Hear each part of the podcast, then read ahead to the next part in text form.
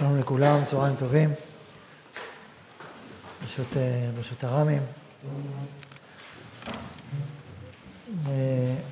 אנחנו כדרכנו נתעמק בעזרת השם בפרשת השבוע ומשם תוצאות והעמקות לחיים שלנו, גם לחיים האישיים שלנו, כל אחד ואחד. וגם לחיים הלאומיים שלנו. במיוחד בתקופה מבורכת זו, שקמה ממשלה חדשה בישראל, ואנחנו מלאים תקווה ורצון ופעילות, שהיא אכן תמלא את שליחותה ותביא את עם ישראל בעוד כמה וכמה צעדים קדימה לתיקונו וגאולתו.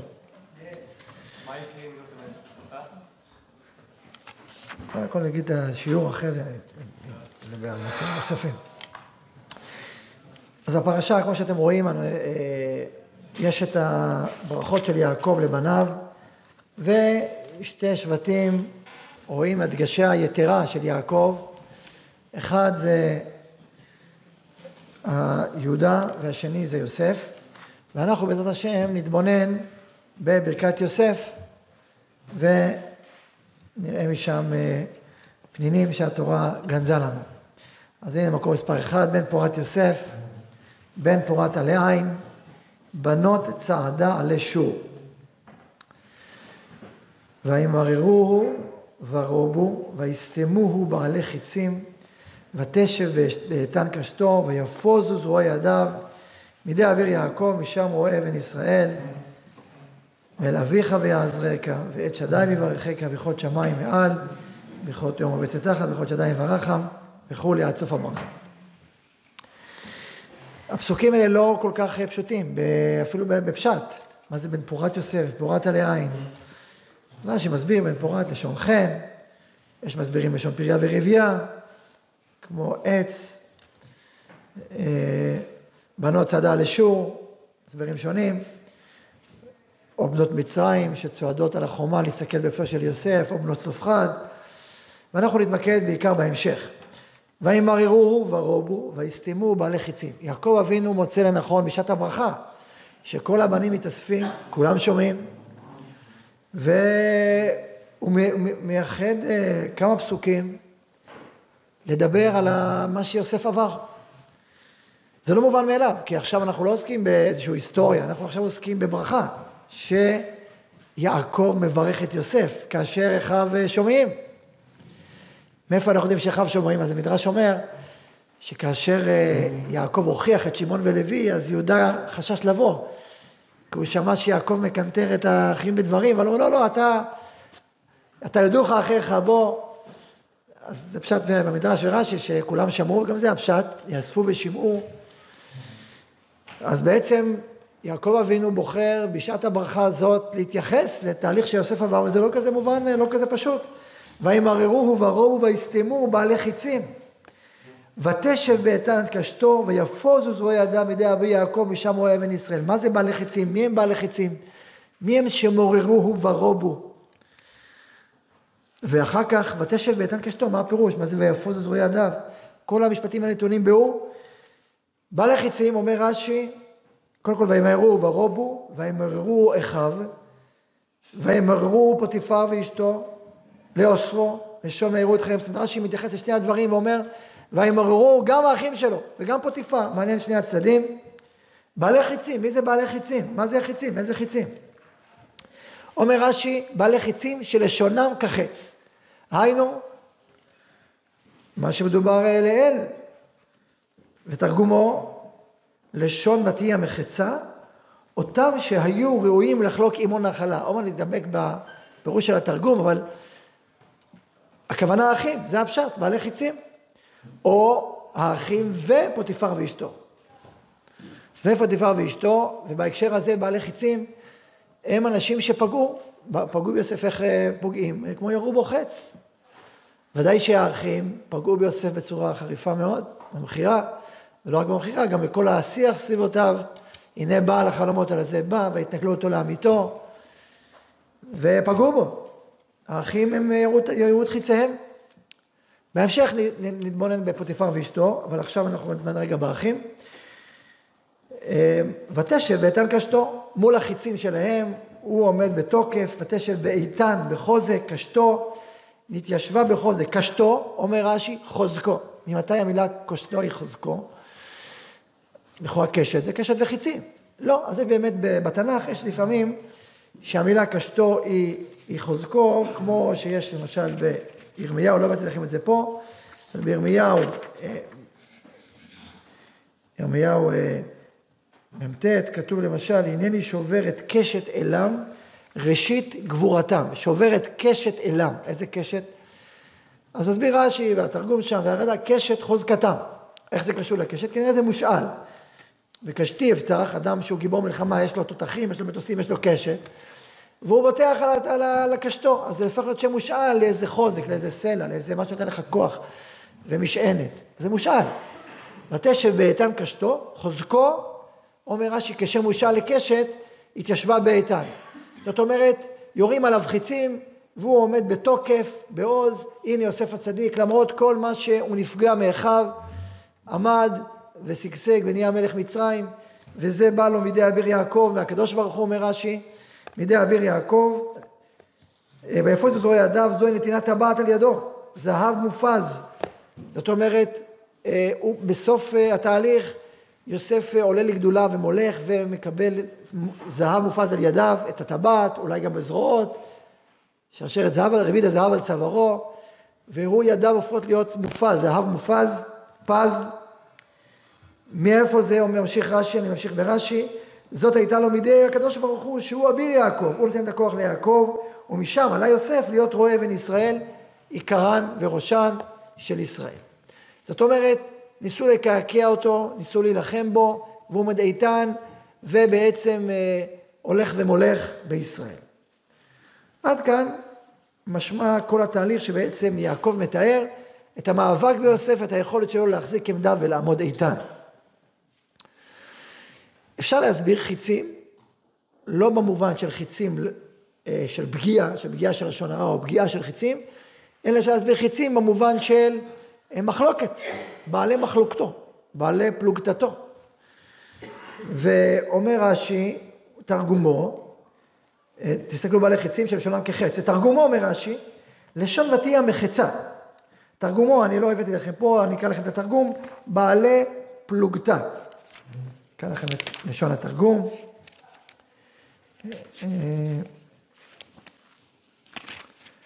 בעלי חיצים אומר התרגום, והאיקולי גוברין גיברין בעלי פלגותה. בעלי פלגותה. מה זה פלגותה? אז אומר רש"י, בעלי פלגותה, הכוונה, לשון תהיה המחצה במדבר שחוצים את כל השלל והמלכוח שבאו ממדיין, אז חוצים את זה מחצה על מחצה, כתוב שם אה, פלגותה, ואומר רש"י, זה בעצם אותם שרואים לחלוק עמו נחלה. יש נחלות, מי שראוי, בעלי מחלוקתו, היינו אלה שחולקים איתו נחלה. דבר תמוה ביותר, ראש רש"י הזה. מה אנחנו אומרים בעלי פלגותה?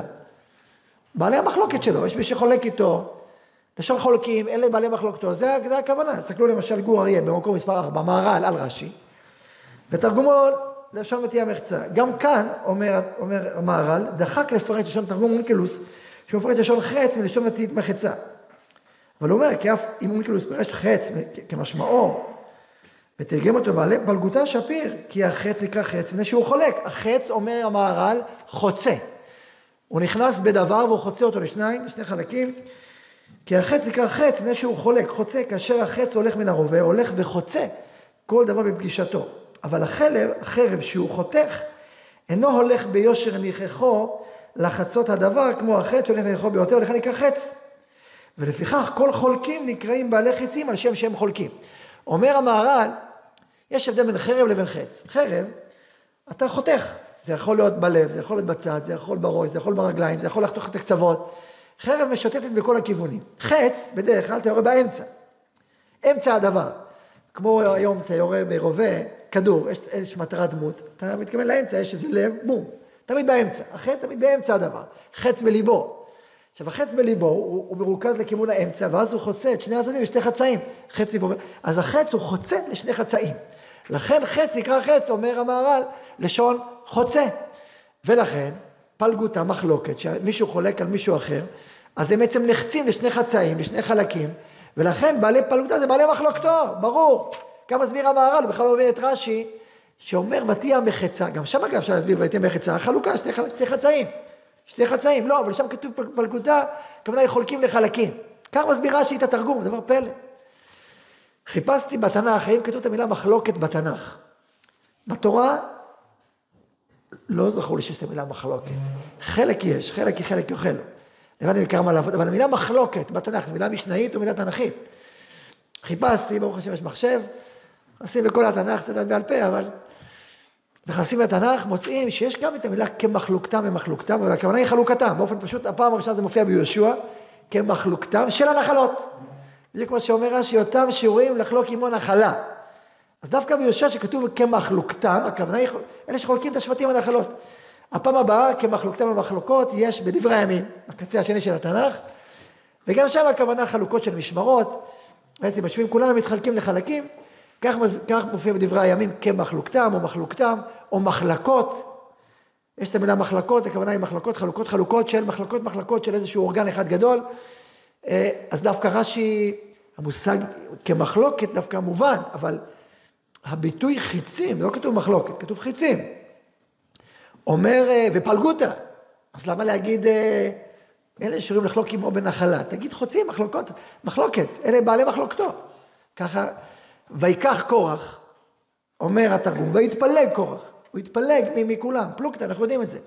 חשבתי אולי בגלל שכתוב פלגותא ולא פלוגתא, אולי זה מה שהביא את רש"י להגיד, פלגותא, אולי פלגותא זה לחלוק, ופלוגתא זה כאילו מחלוקת במובן של אולי, בדקתי במחשב האם יש בכל התלמוד פלוגתא או פלגותא, באמת פלגותא יש פעמיים שלוש, אין הרבה, פלוגתא יש בכל התלמוד, אבל פלגותא, אז אמרתי אולי, אולי זה קשה, קשה קצת להגיד, אולי צריך לשאול מדקדקים או בלשנים, שיפתרו לנו את החידה הזאת, יכול להיות שזה מה שהוביל את רש"י לפרש, אבל אין ספק שהוא פירש פירוש חדשני לגמרי בתרגום. יש במדרשים עוד פירוש שלא הבאתי, שכתוב בני, בני חיצים, בני מחיצתו. באותה מחיצה. דווקא זה מתקרב לרעיון הזה, שאלה שחולקים איתו נחלה. כלומר, האחים שלו, הקרובים, אלה שחולקים איתו נחלה, מאותה המחיצה. ככה יש מסברים בחז"ל. מעניין. אז רש"י, אני פה משאיר אותו כלכאורה, רש"י בהסבר התרגום, זה רונקילוס, כדבר מפליא, מה הוא רוצה להגיד, אלה שחולקים איתו נחלה. כן, הרצון.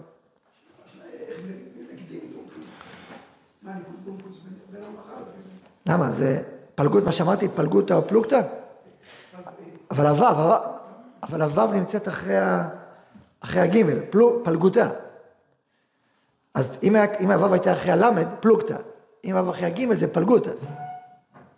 אז לכאורה, אז פה, פה הדיון. אז איפה הוו נמצאת לכאורה? תרגום, הניקודה של המיניקד, אבל זה... אז אמרתי, אולי זה בגלל זה, אולי. תן לחכם מחקר תעשו מחקר. על כל פנים, אה, רש"י ודאי פירש פירוש אה, מחודש בתרגום, ואמרתי שיכול להיות שזה שורשים בחז"ל, בני אותה מחיצה, כלומר הם שייכים לאותו מרחב. טוב, על כל פנים, גם אם נפרש כמו התרגום המהר"ל, היינו בעלי חיצים, בעלי, מחלוק, בעלי מחלוקתו, ויסתמו, ויאמרו, ויסתמו בעלי חיצים, סתמו אותו בעלי מחלוקתו, ותשב ואיתן קשתו, הוא עומד בתוקף, בפשט הזה זה נשאר אותו פירוש, ו...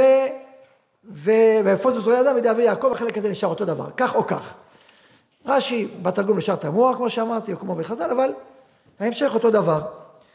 מה קשה לי על כל, כל, כל הפירושים האלה? קושייה עצומה, כמו שפתחתי. למה להזכיר את המחלוקת הזאת של יוסף ואחיו בברכות לכולם? לא יודע, אחרי זה בסוף פרשה, אביך ציווה לפני מותו, עשה לה פשע אחרי וחטאתם. יש כאלה שאמרו, מהאחרונים, אחרוני האחרונים, שאולי יעק... יוסף לא גילה ליעקב מעולם. מי מכר אותו? יכול להיות לפי הפירוש הזה ודאי לא נכון. בלחיצים, אולי... קשה להגיד, לפי הפירוש הזה ודאי לא נכון. קשה גם במציאות להגיד ככה. אומרים שלכן לא נפגש איתו מעולם, פעם ראשונה, הוא נפגש איתו רק כשהוא היה חולה. לא יודע, קשה לי, אפשר, אבל זה השערות כאלה קצת. ודאי לפי הפירושים מרש"י, ודאי לא ככה. קשה במציאות שיהיה ככה. על כל פנים, למה צריך בברכה להכניס את זה, זו השאלה גדולה. ברור שהכל ברוך הקודש של נבואה, אבל למה זה צריך להיות שם? וגם זה בדרך הברכות. טוב, אז, זה, אז זה, זאת שאלה גדולה, שנניח אותה פה, יחד עם השאלה על פירוש רש"י בתרגום. המשיך רש"י והביא את אונקלוס, ופה כבר עלינו דרגה, ותשב באיתן קשתו, הכוונה היא שהנבואות חזרו אליו, החלומות, בגלל שהוא קיים את התורה בסתר, מוסיף רש"י, ותוספת הוא, לא? ולא מלשון העביר אישי במקרא, כלומר רש"י מצטט את התרגום, מצטט את התרגים. אז הוא, על דקי מורייתא בסיטרא, זה תוספת, זה לא כתוב. ושבי בתוקפה רוחצני, תרגום של באיתן קשתו. בשביל שאיתנו של הקדוש ברוך הוא הייתה לו לקשת ולמבטח. ולכן הוא מקבל את הפז. טוב, נניח לזה רגע. אני קופץ ורבותינו דרשו דרשה. כולם מכירים את הדרשה, מסכת סוטה, בדף ל"ו, ומביא רש"י את הדרשה. ורבותינו דרשו, ותשב באיתן קשתו על כבישת יצרו באשת אדוניו. וקרוא קשת על שם שהזרע יורק החץ, איפה זה זרוע ידיו. הסבר אה, חדש מאוד, כן, זה חז"ל מפורסם, אבל ותשב באיתן קשתו, הכוונה היא שיש פה דיבור על ניסיון, ניסיון יוסף הצדיק. ויפול זו זרוע ידיו, לפי חז"ל במסכת סוטה, בגמרא שמופיע גם שיש אומרים שיוסף בא לחתום עם אשת פוטיפר. יש מחלוקת הרי, לעשות מלאכתו, האם מלאכתו מלאכתו ממש, או מלאכתו, הכוונה לחתום עם אשת פוטיפר. ו, ומי שאומר לחתום עם אשת פוטיפר, אז מיד אה, נראתה דמות דיוקנו של אביו בחלום, והוא כאילו התכונן לחתום, הוא ראה דמות דיוקנו של אביו בחלום, ואז חזר ונצטנן דמו, וחזר להיות רפוי, אבל יצאו זרוע מבין אה, אצבעות ידיו, וזה יפוזו ללשון ויפוצו, כמו שאומר רש"י. אה, מידי אביר יעקב, שנראתה לדמות דיוקנו של אביו בחלון, או בחלום, או בחלון, ו... אה, ואחרי המשך משם הוא אבן ישראל. משם הוא אבן ישראל, זאת אומרת, מהכוח הזה. עכשיו כמובן שהדרשה הזאת של חז"ל מסתדרת עם התרגום מקודם שאמר על דקיים אורייתא בסתרה. ובזכות שהוא קיים את התורה בסתר, אז, מה זה בסתר? בדיוק בניסיון הגדול עם אשת פוטיפר, בזכות זה הוא זכה להיות רואה אבן ישראל. אז גם החלק הזה בתרגום שלא כתוב בפסוקים, כמו שמעיר רש"י, וגם הדרשה של חז"ל, מדברים בכלל על מרחב אחר לגמרי, על המרחב של ניסיון יוסף באשת פוטיפר, ותשב באיתן קשתו ויפוזו זרועי ידיו. טוב, קודם כל זה ודאי אה, לא הפשט לכאורה של הפסוקים, ואיך זה מסתדר עם הפסוק שלפני. וימוררו ורובו ויסתמו בעלי חיצים, אז כאילו זה כאילו בפני עצמו, ותשב איתן קשתו זה כאילו בפני עצמו. ואם נסביר על אשת פוטיפר, אז לכאורה היא סתמה אותו אחרי, לא לפני. אז לכאורה לא מובן כל כך מה, מה חז"ל מלמדים אותנו פה, ברובד הזה שמדברים, שפותחים לנו פה איזה צוהר חדש לגמרי, שעוסק בניסיונות יוסף, מה בעצם חז"ל מלמדים אותנו בעניין הזה של ותשב ביתן קשתו, שזה בעצם אה, הסיפור הפנימי של אה, אשת פוטיפר. אה, אם נלך עוד צעד וננסה לפתוח פה איזשהו צוהר גדול, אז כנראה שיש קשר בין כל החלקים האלה, בין הפשט והדרש והמילים השונות של הפסוקים האלה. ו... ולכאורה מאוד בולט, וזה באמת פלא שלא ראיתי בזה מי שהעיר על זה, אבל לעניותי זה נראה דבר כאילו התורה צועקת את זה, אבל זה כתוב. נחזור פעם לפסוקים. וימררו ורובו ויסתמו בעלי חיצים, ותשב באיתן קשתו. מה יש לנו פה? קשת וחיצים, הרי זה מאוד ברור. יש בעלי חיצים. מי הם בעלי חיצים? הם ודאי בעלי פלוגתא, זאת אומרת, הם אלה שכנגדו. זה הפשט, וימררו ורובו ויסתמו. בעלי חיצים זה ודאי לא הוא. ומה הוא, מה הוא, למה הוא נמשל? לקשת, זה ברור, ותשב באיתן קשתו. יש לנו בצורה מאוד בהירה קשת וחיצים. יש קשר בשני, בשני הפסוקים. בשני, יש פה בעצם משל לשני חלקים, קשת וחיצים.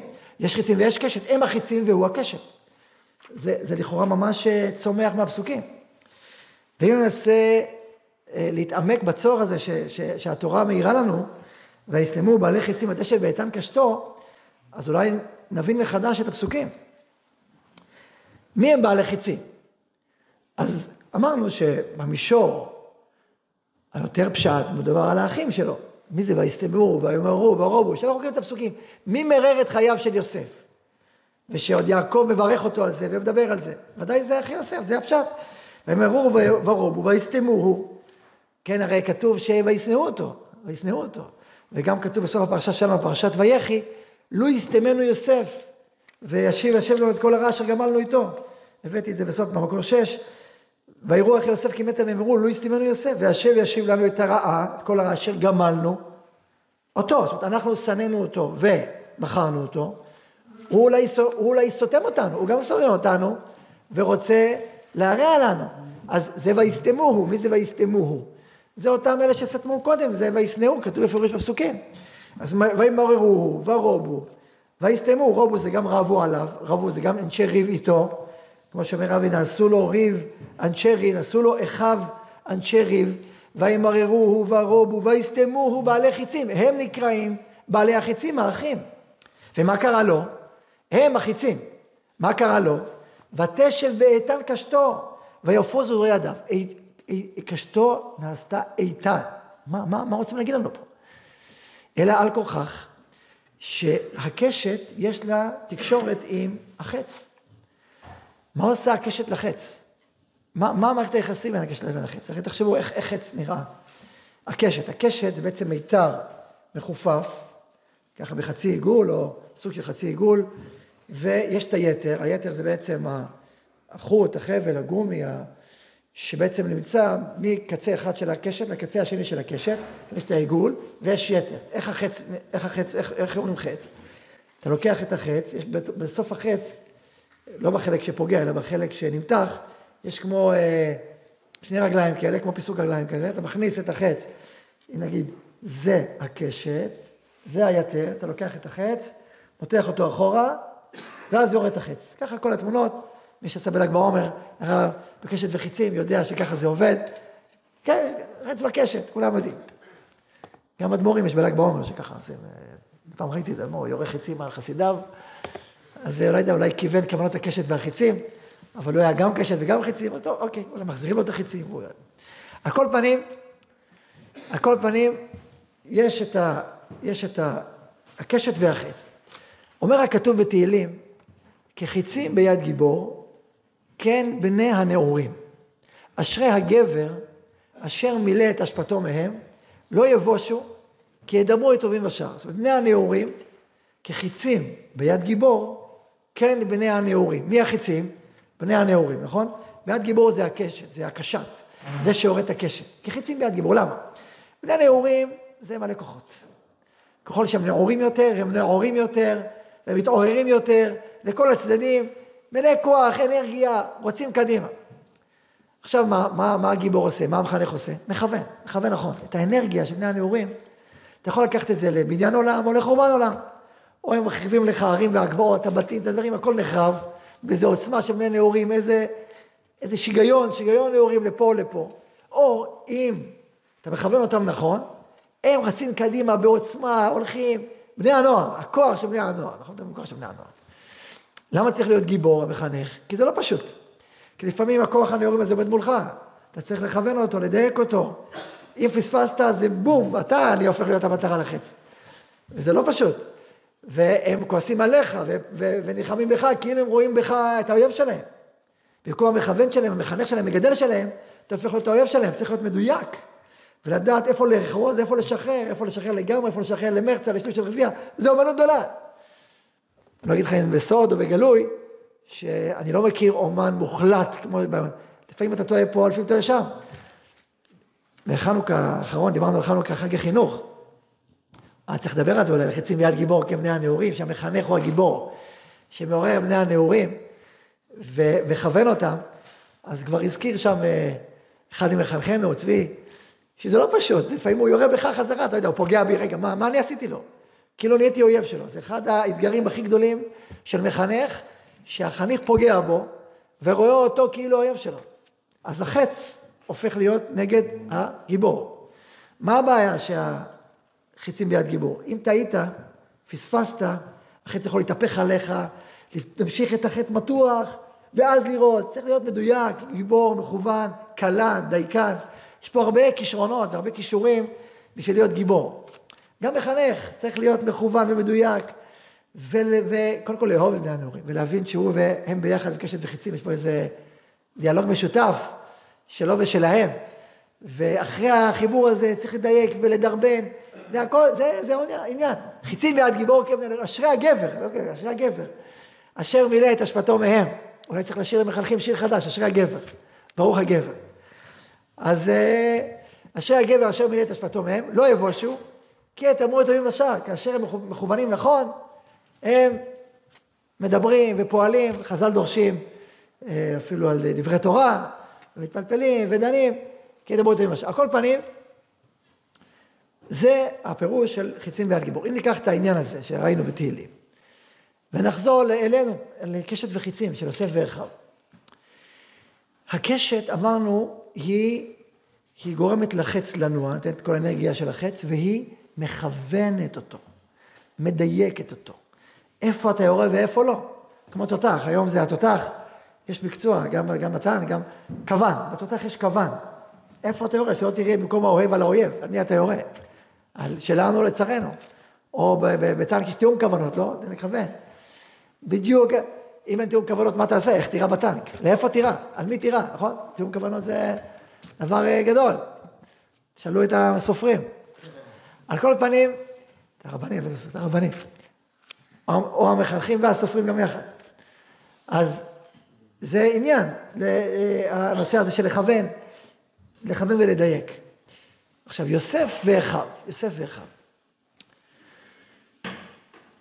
אם נתבונן ב, ב, ב, במהלך המכירה של יוסף ואחיו, מה בסוף, מה בעצם גרם למכירה? מה גרם למכירה? מי גרם למכירה? באופן פשוט, פשט הפסוקים, יוסף גרם למכירה. יעקב שולח אותו לראות את צום אחיו, מה, מה אתה רוצה? הוא שולח אותו לראות את צום אחיו. אבל מי שאמר את המשפטים שהבעירו את האש, זה יוסף. בשתי דברים. א', כתוב, ויביא יוסף את דיבתם רעה אל אביהם. יוסף אמר לשון רע. לכאורה. וחז"ל אמרו שבגלל זה יש את פוטיפר, אמר עליו לשון הרע, תראו, ב, תראו במדרש תנחומה, מקור חמש. יוסף דיבתם רעה, אמרו דיבתם רעה, שאמר לשון הרע לך. ומה לשון הרע אמר עליהם, אמר רבי יהודה, מה שמתחיל ברבי מן החי, וכולי, אחר כך אה, רבי מאיר אומר, אני מדלג, אמר לו, איך חי נותנים עיניהם בבנות הארץ, בכנעניות, אמר לקדוש ברוך הוא, אתה אמרת לשון הרע לאחיך, חייך למחר אתה יורד למצרים, והיא אומרת בא אל העבד העברי וכולי. יש גם בירושלמי דברים כאלה והרבה בחז"ל, ורש"י גם מביא. על כל פנים כתוב בפסוקים מפורשים, לא בדיבתם רע אל אביהם. אבל לא רק זה, בואו נניח לרגע זה לצד, לעניין הזה. ההמשך, ההמשך, ויחלום חלום לאחיו, ויספר אותו לאחיו, ויוסיפו עוד צנועותו על חלומותיו ועל דבריו. גם דיבתם רע, שזה נדבר על זה עוד מעט, אבל הפשט, על חלומותיו ועל דבריו. המלוך תמלוך עלינו. למשל, פעם אחת, פעם שנייה, חלום אחד, חלום שני, ויספר אותו לאחיו. מי בעצם יצר את האנרגיה של מכירת יוסף? מי, מי שפך דלק על המדורה? מי נתן את השמן? ש, של יוסף, יוסף, זה אפשר לכאורה פסוקים. ואז הם שונאים אותו, ומוכרים אותו, ויסתיימו ורובו וזהו לחיצים, בסדר, אבל מי היה הקשת ששלח את החיצים?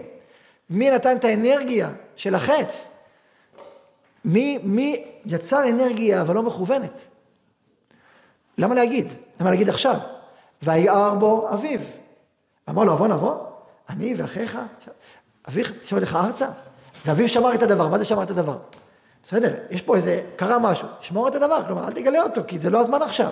כשאתה מגלה אותו טרם הזמן, לא בצורה הנכונה, אתה יוצר אנרגיה שלוקח למקומות הלא נכונים, אתה לוקח את החיצים ויורה בהם בלי דעת למקום לא נכון. הם יורים בך, הם נלחמים בך, הם סותנים אותך, והם מוכרים אותך. הם פוגעים בך, החיצים מתהפכים נגדך. ואז מה שקורה זה ש... שיוסף נמכר לעבד, לעבד נמכר יוסף. ויסתמו, וימררו, וימרו ורובו, ויסתמו בעלי חיצים. אבל זה מה שקרה בגלל דברי יוסף. כלומר, הקשת, הקשת לא פעלה בצורה נכונה ולא בצורה מכוונת. מה קרה אחר כך? אחרי שאחרי יוסף באים, אחרי יוסף עבר תהליך, נדבר עליו עוד מעט, עבר את התהליך שהוא עבר, ואז מגיעים אחרי יוסף, ופה אנחנו רואים קשת מכוונת על המיתר, בדיוק יוסף מותח ומותח ומותח ומותח את האחים, ומי אתם, ומרגלים אתם, כל זה המון המון אנרגיה, מה הוא עושה? מטעין אנרגיה, ועוד אנרגיה, ועוד אנרגיה, ועוד אנרגיה, מתי הוא מסיים? לא מסיים. עד שהוא גורם להם לעמוד מול הברירה, או למסור את הנפש על בנימין, או לוותר עליו. זה אני קורא לזה שהמיתר מתוח עם החץ עד הקצה, עד הקצה. ואז יהודה בא, כתוב במדרשים, יש את כל התיאורים האלה, שיהודה הדק ברגליו, ושמעון נתן מכה, וזה, וזה הגיבורים, ומנשה. תיאורים דרמטיים שלמים, שעוד שנייה הכל היה מתהפך, שנייה אחת, בום, חנזר נחרבת. כאילו מתחת את זה ברמה הכי מדויקת. עם המילים המדויקות, כל, כל התהליך. ואז מגיע הרגע שבו בא יהודה ואומר, ישב נא עבדך תחת הנער והנער יעל עמך. הוא מוסר את עצמו, ואני אומר, אנחנו, אני פה, עד הסוף אני פה. זאת אומרת, יהודה מגיע למצב דרך תהליך של יוסף, שהוא מוסר את נפשו על אחיו. איזה אחווה התגלתה פה, איזה עוצמה של אחווה התגלתה דרך מה שיוסף העביר את האחים, עוצמה אדירה של אחווה. מי הוביא את זה לפועל? יוסף. ברגע שיוסף רואה את זה, ולא יכול יוסף להתאפק, ואומר, אני יוסף אחיכם, אשר מכרתם אותי מצרימה, וחיבוקים, ונשיקות, ובכיות, ו... וואו, הנה, הנה זה קרה. הוא עשה. הוא עשה, שמעת איזה קפדה על זה? אז לא, קודם כל יוסף עשה מה שהוא עשה, ובסוף אה, יהודה התגלה, ונוצר החיבור הגדול לדורות, ונוצר... אנחנו לא ראינו, לא ראינו בחז"ל, בדרך כלל אולי יש קצת, אבל באופן בסיסי, לא ראינו שמקפידים על יוסף וכל מה שאומר, זה, זה ברור שהם עשו תהליך של תשובה, והוא פשוט העביר אותם תהליך תשובה. זה כל הסיפור, לא, נראה אותו אחר כך, אחר כך, וינחם אותם, וידבר על ליבם, מה זה דברים, עוד שניה נדבר, איזה דברים מדהימים הוא אומר. זאת אומרת, אין פה, יש מדרש שמביא עשרת הדיברות, ומלמד את כולם על יוסף, לא תחמור, לא תתהווה, לא, ואומר, אה, לא תקום לתתור את בני עמך, אז לא עשרת הדיברות, אז אומר, תקום לתתור, זה יוסף, שלא נטר לאחים, ולא, לא, מה זה לא הסתמן יוסף, מה פתאום, אתה רואה אותו בשנייה, לא נוקב ולא נותר ואוהב ובוכה, אז זה ברור שזה לא שם. על כל פנים, אז כבר אנחנו רואים פעימה אחת של קשת וחיצים, אבל מתוך מכוונות, מתוך חיבור, מתוך הטענת אנרגיה נכונה. אבל יש עוד מעבר לזה. יוסף אומר להם, הסיפור אחר לגמרי. יש פה סיפור שלם, חדש, שאין לכם מושג. ישר אומר אני יוסף אחיכם, אומר להם, ואתה אל תעצבו, ואל יכר בעיניכם כי ירדתם אותי מצרימה. כי אתם חשבתם לרעה, אלוהים חשבה לטובה, סיפור חדש לגמרי. מה הסיפור? אומר להם, תדעו לכם שאנחנו הולכים פה לקראת עולם חדש, סיפור חיים חדש, יש, יציאת, יש ירידה למצרים, יש רעב בארץ, ושלחני אלוהים לפניכם, לעשו לכם שם. כלומר, יש פה סיפור אחר לגמרי.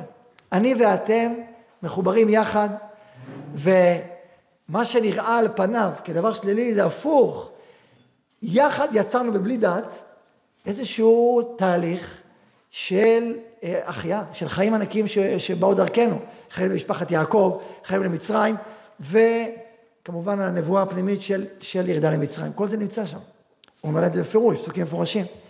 זה גם סוג של קשת וחיצים. זאת אומרת, חיבור של החיצים והקשת יחד, בשביל לפעול את הפעולות שעם ישראל צריך לפעול במצרים.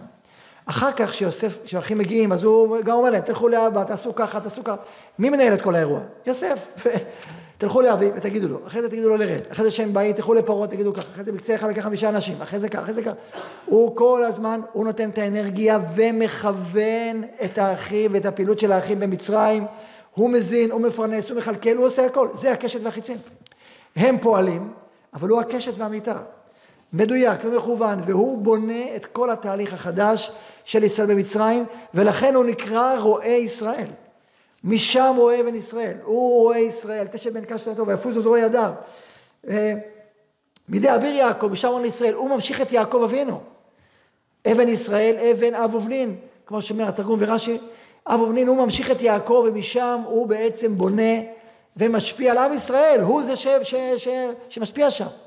ושימו לב גם לעניין הזה של ויפוזו זרועי ידיו מידי אביר יעקב. כלומר, אם אנחנו מדברים על קשת וחיצים, אז יש כאילו את הידיים של הגיבור. אז כאילו הם שלו, הם שלו, אבל באמת, מידי אביר יעקב. זה המשך של ידיים של אביו, של יעקב. ידיו מידי אביר יעקב. עוד מעט נתעמק עוד קצת בזה. זאת אומרת שבעצם אין פה אה, אצל, אצל יעקב איזשהו רצון לקנטר את האחים בשעת הברכה, בדיוק הפוך. יעקב בעצם מספר בפנימיות, ברוך הכלל, סיפור של הקשר בין יוסף ואחיו. מה שנראה על פניו, מרוב ויסתובבו לרצים, פתאום הופך להיות קשת. זה נכון שבאהבה אמינה, נכון שבשלב הראשון, נכון שברובד הראשוני זה בעלי חיצים וזה ברוב, אבל באמת, באמת יש פה קשת וחיצים, יש פה שייכות, יש פה תהליך אחד שלם. ואולי בזה נבין את רש"י. למה רש"י הסביר את לפי התרגום? הוא הסביר שזה אלה שראויים לחלוק עמו נחלה. כמו שהבאתי מחז"ל, לא, לא, לא הבאתי לכם במקורות, אבל זה כתוב בחז"ל, אלה במחיצתו. מדובר על האחים שחולקים איתו נחלה אחת, יש פה סיפור אחד שמחולק לחלקים שונים. זה הכוונה חיצים. חיצים לא רק חיצים וקשת, אלא חיצים, הכוונה היא חלוקה. אתה חצי אחד, אני חצי שני. ככה חולקים ביחד, האחים ויוסף חולקים אחד עם השני. חיצים גם לשון מחצה למחצה. או קשת וחיצים אם תרצו, או החיצים עצמם, זה מדובר על חלוקה, אלה שראויים לחלוק עמו נחלה, בעצם מייצרים פה איזה פסיפס אחד שלם של שלמות. זה לא רק אנטי אחד עם השני, אלא השלמה של אחד עם השני. וזה סיפור חדש לגמרי. וזה כיוון אחר לגמרי בהבנה של בעלי חיצים, זה לא סתם נרמז, זה מילה חיצים. זה פתאום חיצים. זה רומז לכל המשמעויות והרבדים של המילה חץ. גם חוצה וגם חולק וגם מרחב אחד. וממילא, אז אנחנו מבינים את הדיאלוג הזה בין הקשת לחיצים, ותשב באיתן קשתו, איזה, כמה איתנות היה צריך יוסף, כמה גבורה היה צריך יוסף בשביל לעשות את מה שהוא עשה, עם האחים, וכל התהליך שלו. ועכשיו נבוא לדברי חז"ל, שהסבירו, ותשב באיתן קשתו, מה הכוונה איתן קשתו? הסיפור של אשת פוסיפר. מאיפה בא ליוסף הכוח האדיר הזה של, של לעמוד בניסיון הזה? לכוון את החיצים של האחים, להגיע לברכה הענקית שהוא, שהוא זכה לה. השורש של העניין, שורש כוחו, מתי יוסף קיבל את כוחו? כאשר הוא עמד בניסיון אשת פוטיפר. לכל אדם, וגם ליוסף עצמו, יש קשת וחיצים, שלו, יש כוחות, יש כוחות חיים. יש לו קשת וחיצים, כוחות החיים שלו, היצירה שלו. השאלה מה עושה עם כוחות החיים שלו, האם הם מכוונים? הם מתעוררים בזמן? הם פועלים בזמן, הם יוצרים מה שהם צריכים ליצור, או שהם מתפזרים ונאבדים, ואין להם כוונה ואין להם יכולת. האם זה, עכשיו יוסף הצדיק עמד בביטוי ענק, ענק, לקחת את החיצים שלו, את כוחות החיים שלו, ולשים את המקום הלא נכון, לראות את המקום הלא, ליצור את המקום הלא נכון, וליצור חורבן ענק, ולאבד לעם ישראל. זה היה הניסיון שלו. איפה החיצים שלך? איפה, איפה, איפה, איפה, לאיפה הם ילכו? מה הם ייצרו? איפה כוחות החיים שלך יפעלו? והוא עמד בניסיון בצורה אדירה, בזכות החיבור שלו ליעקב, לידי אביר יעקב, ובזכות זה הוא זכה להיות, להיות קשת, להיות גיבור, להיות אה, גיבור שנושא את החיצים ויורה אותם למקומם. אני חוזר לרש"י, ורבותינו דרשו, ותשב ואיתן קשתו על כבישת יצרו משת אדוניו וקוראו קשת השם שהזרע יורק החץ, ויפוז זרועי ידיו כמו ויפוצו שעצם מצוות אדם בידי אבי יעקב, שנתנו דמות תיקונו של אביו והחלום וכולי. זאת אומרת, מה שנת... זה לא פירוש חדש בפסוקים, זה עומק הפנימי. יש, אנחנו רואים, הכל פה פש... פשט ועוד פשט ועוד רעש ועוד, והכל זה בעצם שכבה בתוך שכבה בתוך שכבה. זאת אומרת, השורש של הכוח שהיה ליוסף, השורש של הכוח שהיה ליוסף לפעול עם האחים בצורה נכונה, ולתקן את כל התיקונים שהוא צריך לעשות ולהעביר אותם את הדרך שהוא צריך לעשות. הכוח הזה למלוך במצרים, הכוח הזה להניע אותם בצורה נכונה ומדויקת, בא לו מכוח עמידתו בניסיון עם אשת פוטיפר, כי הוא את הקשת והחיצים שלו שמר, עמד, היה גיבור, כיוון למקום, ולא פספס אותם ואיבד אותם. וזה, הזכות הזאת, הקדושה הזאת, הכוח הזה, הגבורה הזאת, נתנה לו את כוח המלכות ואת הכוח להיות בדיאלוג נכון עם קשת וחיצים עם אחיו. זה, משם, זה שבזה קשתו. מידי אביר יעקב, וזה בא לו מידי אביר יעקב, מידי שהוא מחובר ליעקב. עדות יעקב ויוסף, כמו שאמרתי, והמשך של יעקב, אז הזרועות שלו המשיכו את יעקב. נוסיף עוד דבר בהקשר הזה, שהאם יוסף הוא רק צדיק או גם בעל תשובה? עד עכשיו הוא צדיק יסוד עולם. הוא עמד לשעות יפה, הוא לא כמו יהודה, שעם תמר ובעל תשובה, יוסף עד עכשיו הוא צדיק גמור. עמד על כל הניסיונות, נאמן בבריתו, קיים במאמרו. כן. מצד שני, דיברנו מקודם על דיבתן רעית אביה, כלומר היה פה, יש ברית מילה תחתונה, יש ברית מילה עליונה. המילים שאדם אומר הם כוח חיים של אדם, כוחות חיים של אדם. ומה אדם עושה עם כוח החיים הזה ששמו דיבור? דיבור זה כוח מאוד מאוד משמעותי. אדם יכול לפזר את אנרגיית הדיבור שלו, לדבר הרבה דברים בטלים, הוא מתפזר. אפשר להרגיש את זה. אם אדם יושב לשלוש שעות מלהג, יש, יש אומנות כזאת, לא אנשים לפעמים יושבים שעות ומדברים סתם שטויות, לפעמים יש תוכניות רדיו כאלה. יושבים שעה, קשקוש פשוט, קשקושים, איך למתוח קשקושים? לא דקה, שעה. הוא צוחק, ועוד איזה צחוק, ועוד חצי, ועוד איזה פטפוטים, פטפוטי התווים, פטפטים. אז מה עשית עכשיו שעתיים? פטפטת, עוד שעה, חמש, מה עשית? לקחת את כוח החיים שלך, שקוראים לו דיבור, ובזבזת אותו, ופיזרת אותו. הוא יכול ליצור דברים. הוא... דיבור משמעותי עם אדם, הוא יוצר. ברכה מביאה ברכה. תורה מביאה קדושה, מביאה חיים לעולם. דברי תורה זה חיים, כי חיים למוצאיהם. אז כשאתה מדבר דברי קודש, פעלת פעולה. כל דיבור של תורה זה פעולה רוחנית. דיבור חיובי עם אדם, פעלת פעולה, זרעת זרע, יצרת יצירה. אם בזבזת, ואם אמרת לשון הרע, עוד יותר גרוע, זה ממש, זה כמו אל אחר, זה לקחת אותו, משתמשים בדיבור שלך להרע בעולם, להחריב את העולם. פעם הסברנו שלשון הקודש, הכוונה שהקודש מתבטאת, הקודש מתבטא דרך הלשון. לשון הרע זה שהרע מתבטא דרך הלשון. הרע כוחו הוא, הלשון שלך הופכת להיות מרכבה לרוע, לפעולה של החרבה, לפעולה של סרסור, של חורבן, זה נקרא לשון הרע. אז אפשר לקחת את הדיבור ולשים אותו בשירות הרע, בשירות החורבן. צריך לשים לב, זו תמיד השאלה הראשונה, זה לתועלת או לא לתועלת? האם אתה רוצה לבנות עם הדיבור או להרוס עם הדיבור? אם הוא לתועלת, אז תבנה, אז תפעל. אם הוא לא לתועלת, למה אתה הורס? זה, זה היסוד הראשון, האם זה חורבן או בניין, האם זה רע או טוב. כל אשר עשה והנה טוב מאוד או רע מאוד, זה השאלה, מה אתה עושה בדיבור שלך. והדיבור הוא כוח חיים ענק. בזה יוסף לא התחיל כצדיק. בזה הביא אותי בתמרה אל אביהם. בזה יוסף יצר את השנאה. בזה יוסף יצר את התהליכים החיצים לא בצורה הנכונה. איפה יוסף תיקן את זה? יוסף תיקן את זה ועבר תיקון ואשת פוטיפר. הוא עמד באשת פוטיפר, בזה עמד צדיק יסוד עולם. אבל איפה הוא תיקן את הלשון הרע שלו? זה כאשר אשת פוטיפר דיברה עליו לשון הרע, ובגלל זה הוא הושלך לכלא 12 שנה, בזה הוא תיקן את הדיבור. ולכן הוא אומר, בלעדיי אלוהים לשלום פרעה. הוא, הוא אומר, אני לא עשיתי מה אותי בבור, אבל זה התיקון. לכן חז"ל אומרים, כמו שאמרתי, הבאתי במצב תנחומה, שבגלל שיבוא יוסף בתם רעה, אני אקרא עוד פעם, בחמש, אמר לו הקדוש ברוך הוא, אתה אמרת לשון הרע על אחיך, חייך למחרת יורד למצרים, והיא אומרת, באה אל העבד העברי, לשון הרע גמורה, הוצאת שם רע, היא הופכת את הטוב לרע והרע לטוב, ואומרת, באה לדברים, והווה והספר דיברת, ויפה זה אמר על אביהם, זאת אומרת, שאותה אחת אה, אה, עשתה מה שעשתה, וגרמה ליוסף להיכנס לכלא 12 שנה, דרך לשון הרע, אבל בזה הוא תיקן את מה שהוא צריך לתקן בבור. ולכן כשהוא יצא מהבור, גם החלק של ברית המילה העליונה תוקן. ו... ואיך יודעים שהוא תוקן? בסוף הפרשה שלנו. בסוף הפרשה שלנו מה כתוב?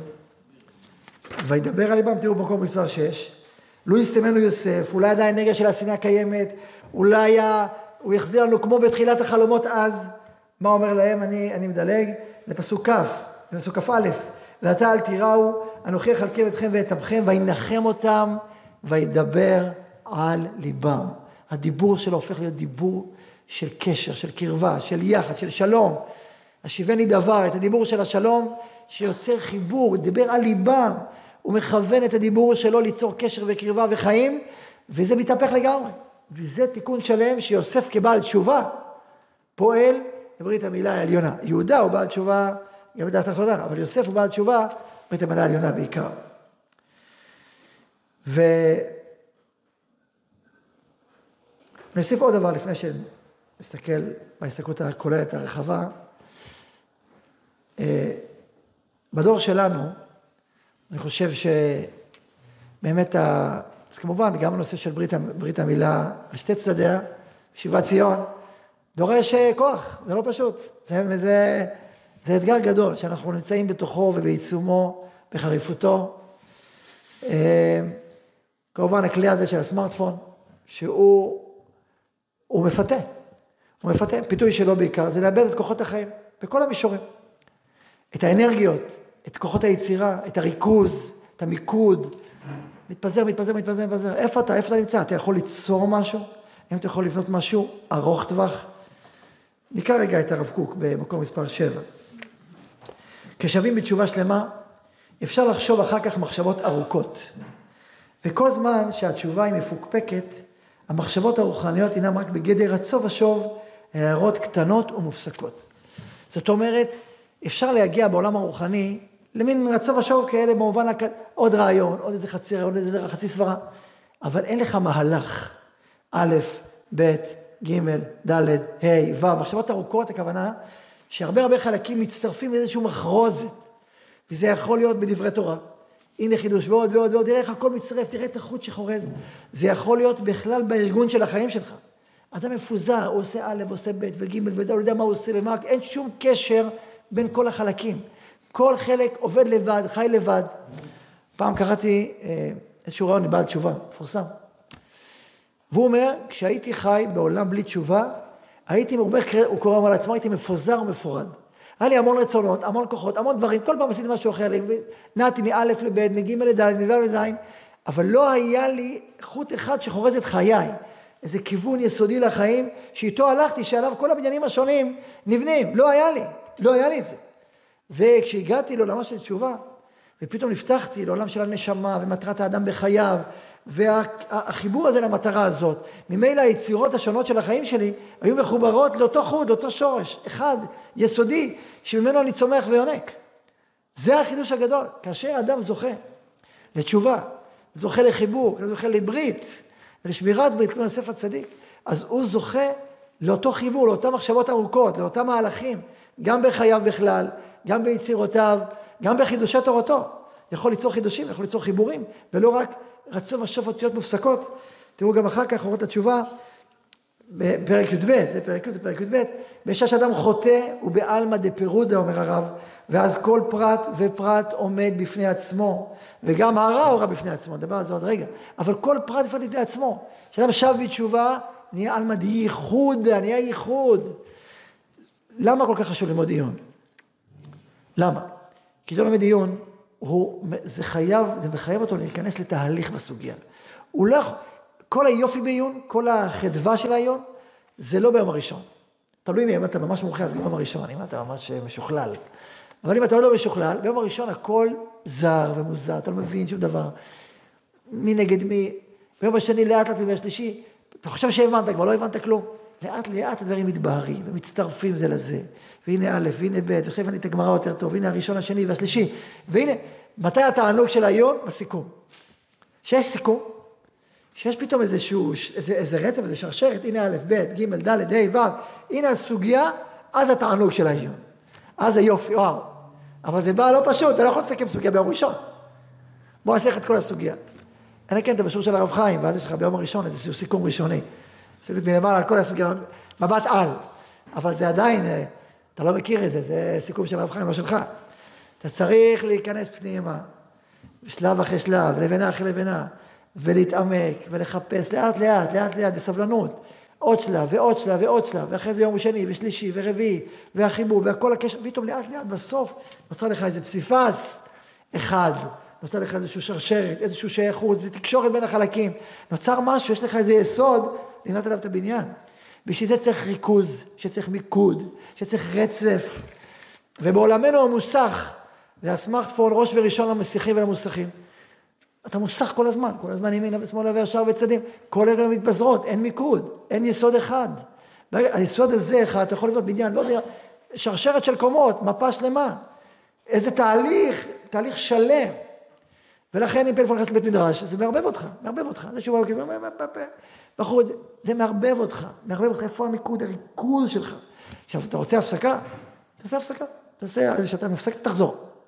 צריך הפסקה, צריך חיבור, אוקיי, תעשה לחזור. לא, כל הזמן הפסקה, אז כל הזמן הפסקה, אז מתי? איך אומר הרב, הכל זה הערות קטנות ומופסקות. במקום רצף, במקום יחד, במקום ייחוד, במקום עולם של ייחוד. ואם אדם בעולם ש, שקודם כל מתמודד נכון עם המערכות האלה, מערכות החיים שלנו בכלל, ומערכות הברית בפרט, והיסוד בפרט, וקדושה, ואנחנו בדור ש... אני אומר, יסוד וקדושה מצד אחד ותשובה מצד שני, דור של בעלי תשובה, אה, שכולנו בעלי תשובה במידה כזאת או אחרת, ובהקשר הזה, אז אוקיי, שווים בתשובה כל הזמן, בתשובה ובהתפתחות ובהתאמצות ובהתמסרות, ואז מתחיל להאיר אור הייחוד. כמו שאומר הרב, באורות התשובה, הכל נהיה משהו מחובר, אחד. בשעה שאדם חוטא ובעל מדי פירוד, אני קורא את הרב, ואז כל פרט ופרט מצווה, והרב מוסיף, והרע הוא רע בפני עצמו. ויש לו ערך רע ומזיק, אבל כשהוא שב מאהבה, מיד מתנוצץ עליו אור ההוויה של עלמא דייחודא, שהכל מתארגן בו לחטיבה אחת, ובקישור הכללי אין רע בכלל. כי רע מצטרף לטוב לטבלו, ולהרים עוד יותר את תקרת ערכו, ובכזה נעשים הזדונות לזכויות ממש. וזה השלב האחרון, או השלב הבא של יוסף ואחיו, שהוא אומר, מה כתוב? מידי אביר יעקב ומשם רואה אבן ישראל. אז דיברנו על הקשר בין יוסף לאביו, שהוא המשך שלו, ומשם הוא זן ומפרנס. כן, אבל יש עוד המשך. מאל אביך ויעזרק, ועת שדי ויברכך, ברכות שמיים מעל, ברכות שדי יברך. כלומר, יש לך אל שדי שמברך אותך, הוא מברך אותך, הוא מכוון אותך. ברכות שדי יברך, אומר רש"י, שדי לשון שדי, לשון יורק החץ, כמו חץ שיורה. שימו לב, את, את, את המילה הזאת, בין אביך ואביך שדי וברכך, ואחרי זה בסוף, וכל שדי יברך. אתה רוצה שיהיה יורק החץ מכוון, מחובר, אתה רוצה שיהיה קשת וחיצים מכוונים, גם אצלך באופן אישי, גם בכלל. יש אמונה, יש קשר ריבונו של עולם, יש תשובה. יוסף שם בתשובה, יוסף היה צדיק יסוד עולם, התחלה. הוא רצה בתשובה של ברית המילה, של הדיבור. אז הכל פתאום נהיה אורגן אחד, ואומר להם יוסף, לא אתם שלחתם אותי הנה, כי האלוהים. מי, מי, מי הרע בקשת וחיצים באמת בכל הסיפור הזה? ריבונו של עולם, הוא, הוא שם חלק אחד קשת נתן ליוסף, חלק חיצים נתן לאחיו, והוא הוא, הוא, הוא זה שבנה את כל הסיפור. ולכן כאשר אחי יוסף באים אליו, אומרים לו, לא יסתמן, הוא אומר להם, תחת אלוהים אני? אם אתם אומרים שאני המשך של יעקב, בסדר, עכשיו יעקב מת, אז כאילו המשען שלכם הלך, בידי אביר יעקב הלך, בסדר. אבל זה לא אביר יעקב, מאיפה לקח אביר יעקב? מאל אביך. ליעקב יש אל. ממנו בא כוחו, יעקב זה לא השורש, השורש זה אל אביך ויעזרך. ואת שדי ויברכך, הוא זה שמברך. יוסף נאמן ליעקב, אבל עוד יותר נאמן לאלוהים, ואיך אעשה הרעה הזאת, וחטאתי לאלוהים. זה שורש הקיום של יוסף. נאמן לאביו, ועוד יותר נאמן לאלוקים, השורש של אביו, מאל אביך ויעזרך, ולכן את שדי ויברכך. הוא מברך אותך, ברכות שדי יברך, הוא מברך אותך ברכות הילודה, ברכות הכיוון הנכון של עת שדי יברך, שיהיה המקום הנכון. החיצים מכוונים, השדיים לרחם, וכל צריך להיות מחובר ומכוון זה לזה, שיהיה יחדיו, שיהיה מכוון. זה, זה הברכה הגדולה שזוכים בה מתוך התשובה השלמה, פתאום ההוויה השלמה, פתאום יש, יש, יש אה, מנהיג לבירה. התחת אלוהים אני. אתם חשבתם עליי רעה, זה בעלמא דה פירודה. גם יוסף חשב על האחים רעה. ויהווה יוסף את דיבתם רעה אל אביהם. את המילה רעה, גם, גם, גם רעה פה, גם רעה פה, זה בעלמא דה פירודה. זה בעולם המפורט. אבל בעלמא דה ייחודה, לא אתם שלחתם אותי הנה. כי האלוהים. אז אחרי שיוסף עשה את התשובה שלו, ואחרי את התשובה שלהם, מתנוצץ אור הייחוד. העליון הנשגב שרואה את הכל בבת אחת ואין רע. אומר, אתם חשבתם עליי רע, אלוהים חשבה לטובה ממש. זה, אז מה עשית זה סתימה? זה מה אתם מדברים? מה? לא יוסף בני יוסף. וינחם אותם, וידבר על ליבם, זה החינוכים הכי גדולים שיש. שכל הסיפור שלנו כל כך מסוכסך, וכל כך אנטי, וכל כך זה לעומת זה, ובמקום, אתה חושב שהחצים פוגעים בך? לא. הרי מה אמרנו בהתחלה? שהחיצים של האחים פגעו ביוסף. אומר להם, לא, היה פה קשת וחיצים באמת. באמת, היה פה איזו שליחה, יוסף נשלח, לא אתם שלחתם אותי כאלוהים. הקדוש ברוך הוא תפס את הקשת וירה בחץ, אולי זה יוסף. או האחים חיצים ויוסף הקשת, ההרמוניה הזאת בנה הקדוש ברוך הוא, הוא זה שבאמת הגיבור הגדול שאוחז בקשת ובחיצים גם יחד, מכאן ומכאן. הוא זה שסובב את המסיבות, למרות שבפשט, בשלב הראשון זה היה באמת בעלמא דפירודה, אבל כשעלמא דייחודא מתנוצץ, שהתשובה של יהודה פוגשת את התשובה של יוסף, והכל מתעורר, אתה רואה את הסיפור אחר לגמרי, חדש לגמרי, וזה באמת מנחם. איך אפשר לנחם? ככה אפשר לנחם. מנחם אותה מדבר על ליבם. וכשעם ישראל חווה את כל הצער שהיה לו בכל הגלויות, וחלק מהצער שלנו זה הסכסוכים בין האחים. מחצה מפה, מחצה משם, זה נגדו, פה החץ. אתה יודע מה קורה פה? כל האנרגיות לעומתיות, זה לעומת זה. וזה כואב, וזה חוצה, וזה חורץ את הלבבות.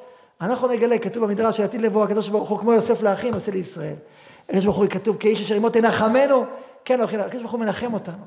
מנחם אותנו ומראה גם איך כל התהליכים שנראו לנו, זה לעומת זה, בסוף בסוף שייכים לעלמא דייחוד. זה נכון שאנחנו צריכים לדעת את זה ולהיות מחוברים לשם, ולדעת שבפועל גם צריך לעשות את שלו, ולכן לפעול כמו שהוא צריך לפעול בעולם לגמרי, ועם זאת צריך לדעת את, את הסוד הגדול שלשם צריך לחתור, ואליו צריך להגיע ונגיע לשם.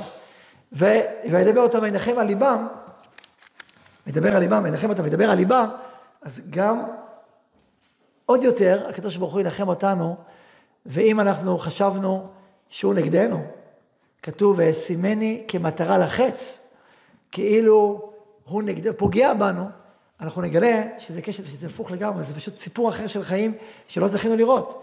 אבל אתם תראו את זה, אתם תראו, אתם תראו איך הכל, הכל, הכל מחובר לחיבור אחד גדול, שאנחנו והוא יחדיו, ולא זה לעומת זה.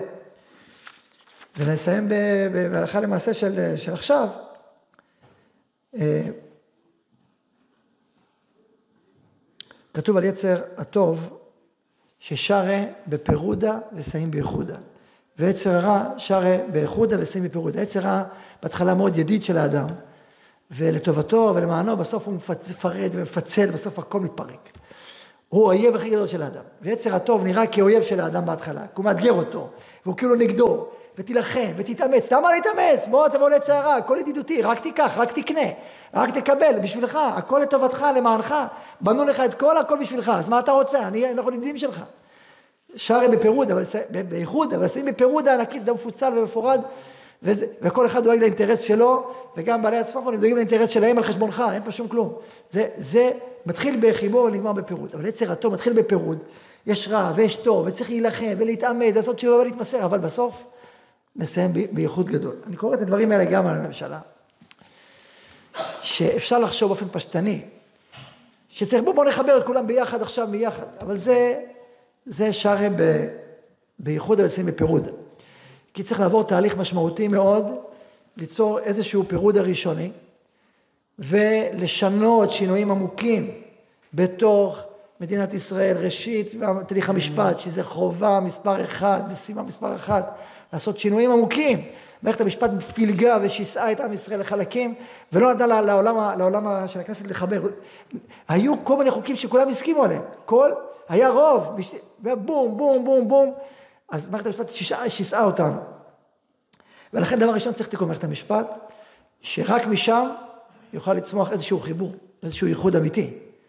ולא רק זה, צריך לדבר על מורשת ישראל, ובאמת להוביל מורשת ישראל, ולהבין מה זה ישראל, מי מחבר בין ישראל, איך אפשר לחבר, אתה לא יודע מה זה ישראל, מה זה שישראל עם אחד, מי מאמת שישראל עם אחד במהות, בשורש. זה, זה קדושה, קדושת ישראל, תורה, התנ"ך מלמד אותנו, אחרי יוסף מלמדים אותנו. אם אדם לא במורשת ישראל והוא חושב שהוא עם ככל העמים, אז איך הוא יחבר אחד עם השני? אמר לי איזה ידיד שהוא מתקרב ליהדות, יודע, מאוד מאוד עמוק בעולם הישראלי.